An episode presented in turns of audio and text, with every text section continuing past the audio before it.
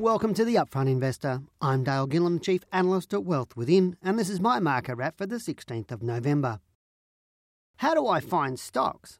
Is one of the most common questions I get asked by investors and traders. Now, when I talk to these people about how they research for stocks to buy, I'm often told that the biggest challenge that they are facing involves information overload. Now, frankly, I can't blame them for feeling this way, as we are bombarded with information from newsletters, websites, and all manner of other sources. So, how do you find the right stocks for you without having to trawl through loads of information?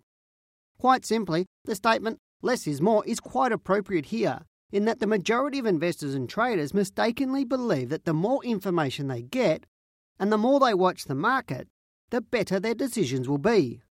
In my opinion, doing this leads investors down the path where they're making decisions based on emotion rather than logic, which brings to mind another saying that rings true, where you can't see the wood for the trees. This means it's very easy for people without some structure around their investment decisions to become so concerned with finding out everything that they miss out on what they should actually be looking at. There are some simple strategies you can use to guide your way through the forest. However, the first thing I suggest for all investors is to only look at the market on a monthly basis.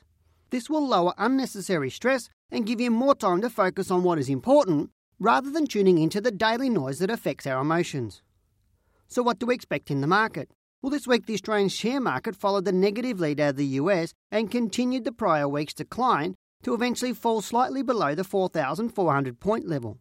This is the fourth consecutive week we've seen the market give back some of the recent gains. However, this is to be expected given the strength of the prior rise and goes hand in hand with periods of increased volatility, which I advise would occur over the short term.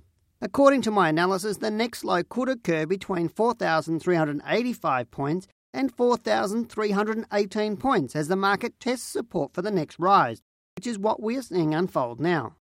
That said, I believe the market will temporarily consolidate sideways over the next few weeks, and therefore we could see a further dip to again test the above mentioned range. Investors need to remember that the market cannot continue to rise without pulling back to form these lows. I'm Dale Gillham, the Chief Analyst at Wealth Within, and that's my market wrap.